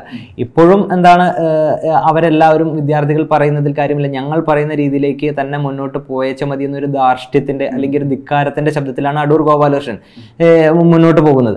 അതിനെ കൃത്യമായിട്ട് അടൂർ ഗോപാലകൃഷ്ണൻ പറയുന്നു സമരം ചെയ്യേണ്ടതല്ല, ക്യാമ്പസുകളിലോട്ട് പോകുന്ന വിദ്യാർത്ഥികൾ വിദ്യാർത്ഥികൾ അത്തരത്തിൽ സമരം ചെയ്യണമെന്ന് പറയേണ്ടുന്ന ആളല്ലോ അടൂർ ഗോപാലകൃഷ്ണൻ. അത് കൃത്യമായിട്ട് അതിനെ വിമർശിക്കപ്പെടേണ്ടുന്ന അല്ലെങ്കിൽ അദ്ദേഹത്തെ കൃത്യമായിട്ട് എതിർക്കപ്പെടേണ്ടത് തന്നെയുണ്ട്. അതുകൊണ്ട് തന്നെയാണ് ഈ പ്രസ്തുത ഇന്റർവ്യൂവിന് ശേഷം നമ്മൾ കൃത്യമായിട്ട് നമ്മൾ അടൂർ ഗോപാലകൃഷ്ണൻ വിമർശിച്ചു വിശ്വസിച്ചുകൊണ്ട് തന്നെ നമ്മൾ നിലപാടുകൾ എടുക്കുന്നത്. സമരം ചെയ്യേണ്ട, സമരത്തിന്റെ അതിർവരമ്പുകൾ തീരുമാനിക്കേണ്ടത് അടൂർ ഗോപാലകൃഷ്ണൻ അല്ലല്ലോ, അല്ലെങ്കിൽ അധികാരികളല്ലല്ലോ. അത് ഇപ്പോഴും എന്താണ് അദ്ദേഹത്തിന്റെ ഉള്ളിൽ കിടക്കുന്ന ഒരു മേൽക്കോയ്മ അല്ലെങ്കിൽ ഒരു ഒരു മേൽജാതി ചിന്താഗതി തന്നെയാണ് അദ്ദേഹത്തെ മുന്നോട്ട് നയിക്കുന്നത്. അത് പൊളിച്ചെഴുതപ്പെടേണ്ടതാണ്. ഇവിടുത്തെ സമരം കൃത്യമായിട്ട് വിദ്യാർത്ഥികൾക്ക് അവിടെ നീതി ലഭിക്കുമ്പോൾ മാത്രമാണ് ഇപ്പൊ നമ്മൾ വലിയ പുരോഗമനം എന്ന് പറയുന്ന പുരോഗമനപരം എന്ന് പറയുന്ന കേരളത്തിൽ പോലും ഇതേപോലെ ജാതി വിവേചനങ്ങൾ നടത്തുമ്പോൾ അത് കൃത്യമായിട്ട് അഡ്രസ്സ് ചെയ്യപ്പെടുകയും അത് പരിഹരിക്കപ്പെടുകയും ചെയ്യണം. ഇതിനെ അടൂർ ഗോപാലകൃഷ്ണനെ സംരക്ഷിക്കേണ്ട ബാധ്യത ഒന്നും സർക്കാരിനില്ല. സർക്കാർ വിദ്യാർത്ഥികളുടെ കൃത്യമായിട്ടുള്ള വശം കേൾക്കുവാൻ, അവരുടെ ഭാഷ്യം കേൾക്കുവാൻ തയ്യാറാവണം. അവർക്ക് അനുകൂലമായിട്ടുള്ള രീതിയിലേക്ക് തന്നെ ഇതിൻ്റെ സമരം പരിഹസിക്കണം എന്ന് തന്നെയാണ് നമ്മൾ ആഗ്രഹിക്കുന്നത്. ഈ സമരത്തിൽ പങ്കെടുക്കുന്ന ആളുകളെ സംബന്ധിച്ചിടത്തോളം ഉള്ളൊരു പ്രശ്നം എന്താണെന്ന് വെച്ചാൽ, കെ എസ് യു പോലെയോ എസ് എഫ് ഐ പോലെയോ സംഘടിതമായ ഒരു സംഘടനയുടെ സമരമല്ല. അതുകൊണ്ട് തന്നെ മനോവീര്യം അല്ലെങ്കിൽ കോൺഫിഡൻസ് എന്ന് പറയുന്നത് കുറയാനുള്ള സാധ്യതയുണ്ട്. കാരണം അവരൊരു ചെറിയ കമ്മ്യൂണിറ്റിയാണ്. അവരെ നീതി വൈകിപ്പിക്കുന്നിടത്തോളം കാലം അവരിലുള്ള ഈ പറയുന്ന പ്രതീക്ഷയും എല്ലാം അസ്തമിക്കുന്ന ഒരവസ്ഥ ഉണ്ടാവും. അത്തരത്തിലുള്ള ഹോപ്പ്ലെസ് ആയ അവസ്ഥയിൽ അവർ പലപ്പോഴും നമ്മളോടൊക്കെ കമ്മ്യൂണിക്കേറ്റ് ചെയ്തിട്ടുണ്ട്. അപ്പോൾ പക്ഷെ ഒരു വിദ്യാർത്ഥി സംഘടനയെ സംബന്ധിച്ചിടത്തോളം, ഇപ്പോൾ കെ എസ് യുവിൻ്റെ പ്രസിഡൻ്റ് ആയിരിക്കുന്ന സമയത്ത് നിങ്ങളുടെ ഒരു ആഹ്വാനത്തിൽ വലിയൊരു വിദ്യാർത്ഥി സമൂഹത്തെ അവിടെ എത്തിക്കാനോ അല്ലെങ്കിൽ കൊണ്ടുവരാനോ സാധിക്കും. അപ്പോൾ ഈ സമരം ഇപ്പോൾ എട്ടാം തീയതി ഇപ്പോൾ എട്ടാം തീയതി ഈ പറയുന്ന റിപ്പോർട്ട് കൊടുക്കും എന്നാണ് പറയുന്നത്. പക്ഷേ ഈ റിപ്പോർട്ടിൻ്റെ ഫലം എന്തായിരിക്കും എന്ന് നമുക്കറിയില്ല. ഇതിന് ശേഷമാണ് ഇത് എന്ത് സംഭവിക്കുമെന്ന് അറി അറിയുന്നത് അപ്പോൾ ഈ എട്ടാം തീയതിക്ക് ശേഷം ഈ സമരം എന്താവും എന്നുള്ളതാണ് ഏറ്റവും പ്രധാനപ്പെട്ട കാര്യം. ഒരുപക്ഷെ ഈ പ്രതീക്ഷ നഷ്ടപ്പെടുന്ന ഈ അവസ്ഥയിൽ കെ എസ് യു പ്രസിഡന്റ് എന്ന രീതിയിൽ അവർക്ക് നൽകാനുള്ള ഒരു എന്താ പറയുക, വാഗ്ദാനം എന്താണ്, അല്ലെങ്കിൽ എന്താണ് അവരോട് പറയാനുള്ളത്? തീർച്ചയായിട്ടും ഇതിന്റെ സമരം ഇവർ പോലീസ് ആക്ട് ഇവർ പ്രയോഗിച്ച് ഇവർ ക്യാമ്പസിൽ നിന്ന് വെക്കേറ്റ് ചെയ്യണമെന്ന് പറഞ്ഞ ഘട്ടത്തിൽ തന്നെ നമ്മൾ വിദ്യാർത്ഥികളെ ബന്ധപ്പെട്ടിരുന്നു. ഞങ്ങൾ അവരോട് ആവശ്യപ്പെട്ടു നിങ്ങൾ സമരം അവസാനിപ്പിക്കരുത്. അപ്പോൾ പക്ഷെ അവരുടെ ഉള്ളിൽ ഒരു ഭയാശങ്കയുണ്ട്. അത് എന്താണ്, നിയമം ലംഘിക്കപ്പെട്ട് കഴിഞ്ഞു കഴിഞ്ഞാൽ മറ്റു തലത്തിലുള്ള പ്രശ്നങ്ങൾ ഉണ്ടാകുമോ എന്നുള്ള. അവരെയും സംഘടിതമായിട്ടുള്ള ഒരു ക്യാമ്പസിൽ മാത്രം ഒതുങ്ങി നിൽക്കുന്ന രീതിയുണ്ട്, ഒരു സംഘടിതമായിട്ടുള്ള രീതിയിലേക്കല്ല. അപ്പൊ നമ്മൾ കൃത്യമായിട്ട് പറഞ്ഞു നിങ്ങൾക്ക് വേണ്ട എല്ലാവിധ പിന്തുണയും നമ്മൾക്കുണ്ട്. നമ്മളെ സംബന്ധിച്ചിടത്തോളം ഇവർ ഈ സമര പാതി വഴിയിൽ അവസാനിപ്പിച്ച് പോയിക്കൂടാ. ഇതിന് കൃത്യമായിട്ടുള്ള ഇവരുടെ നിരാശ നഷ്ടപ്പെടുന്ന ഒരു സാഹചര്യമുള്ളിൽ കൃത്യമായിട്ടുള്ള ഈ സമരത്തെ കെ എസ് യു ഏറ്റെടുത്തുകൊണ്ട് ഇതിന് അവർക്ക് നീതി ലഭിച്ച് കിട്ടുന്ന ഒരു അവസരം വരെ കെ എസ് യുവിന് മുൻപന്തിൽ ഉണ്ടാകും. അത് നമ്മൾ കൃത്യമായിട്ട് ആ വിദ്യാർത്ഥികളോടും പറഞ്ഞതാണ്. നമ്മൾ പൊതുജന സമക്ഷത്തിൽ നമ്മളത് പറയാൻ നമ്മൾ തയ്യാറാണ്. ആ ഈ സമരം പാതി വഴിയിൽ ഉപേക്ഷിക്കപ്പെടേണ്ടുന്ന ഒരു സമരമല്ല ഇത്. കൃത്യമായിട്ട് കേരളം പോലെ ഇത്ര പുരോഗമനപരം എന്ന് ചിന്തിക്കുന്ന ഒരു സംസ്ഥാനത്ത് ഇത്തരത്തിൽ ജാതീയമായിട്ടുള്ള വേർതിരിവുകൾ ഉണ്ടാകുന്നു, അധിക്ഷേപങ്ങൾ ഉണ്ടാകുന്നു, അവർക്ക് നീതി ലഭിക്കുന്നില്ല എന്ന് പറഞ്ഞു കഴിഞ്ഞാൽ നമുക്കത് ഒരിക്കലും അംഗീകരിച്ചു കൂടാൻ സാധിക്കാത്തതാണ്. അതിൽ പൊതുസമൂഹത്തിൻ്റെ എല്ലാവരുടെയും പിന്തുണ നമ്മൾ നേടിയെടുത്തുകൊണ്ട് നമ്മൾ ഈ സമരത്തെ നമ്മൾ ഏറ്റെടുത്ത് തന്നെ നമ്മൾ മുന്നോട്ട് പോകും.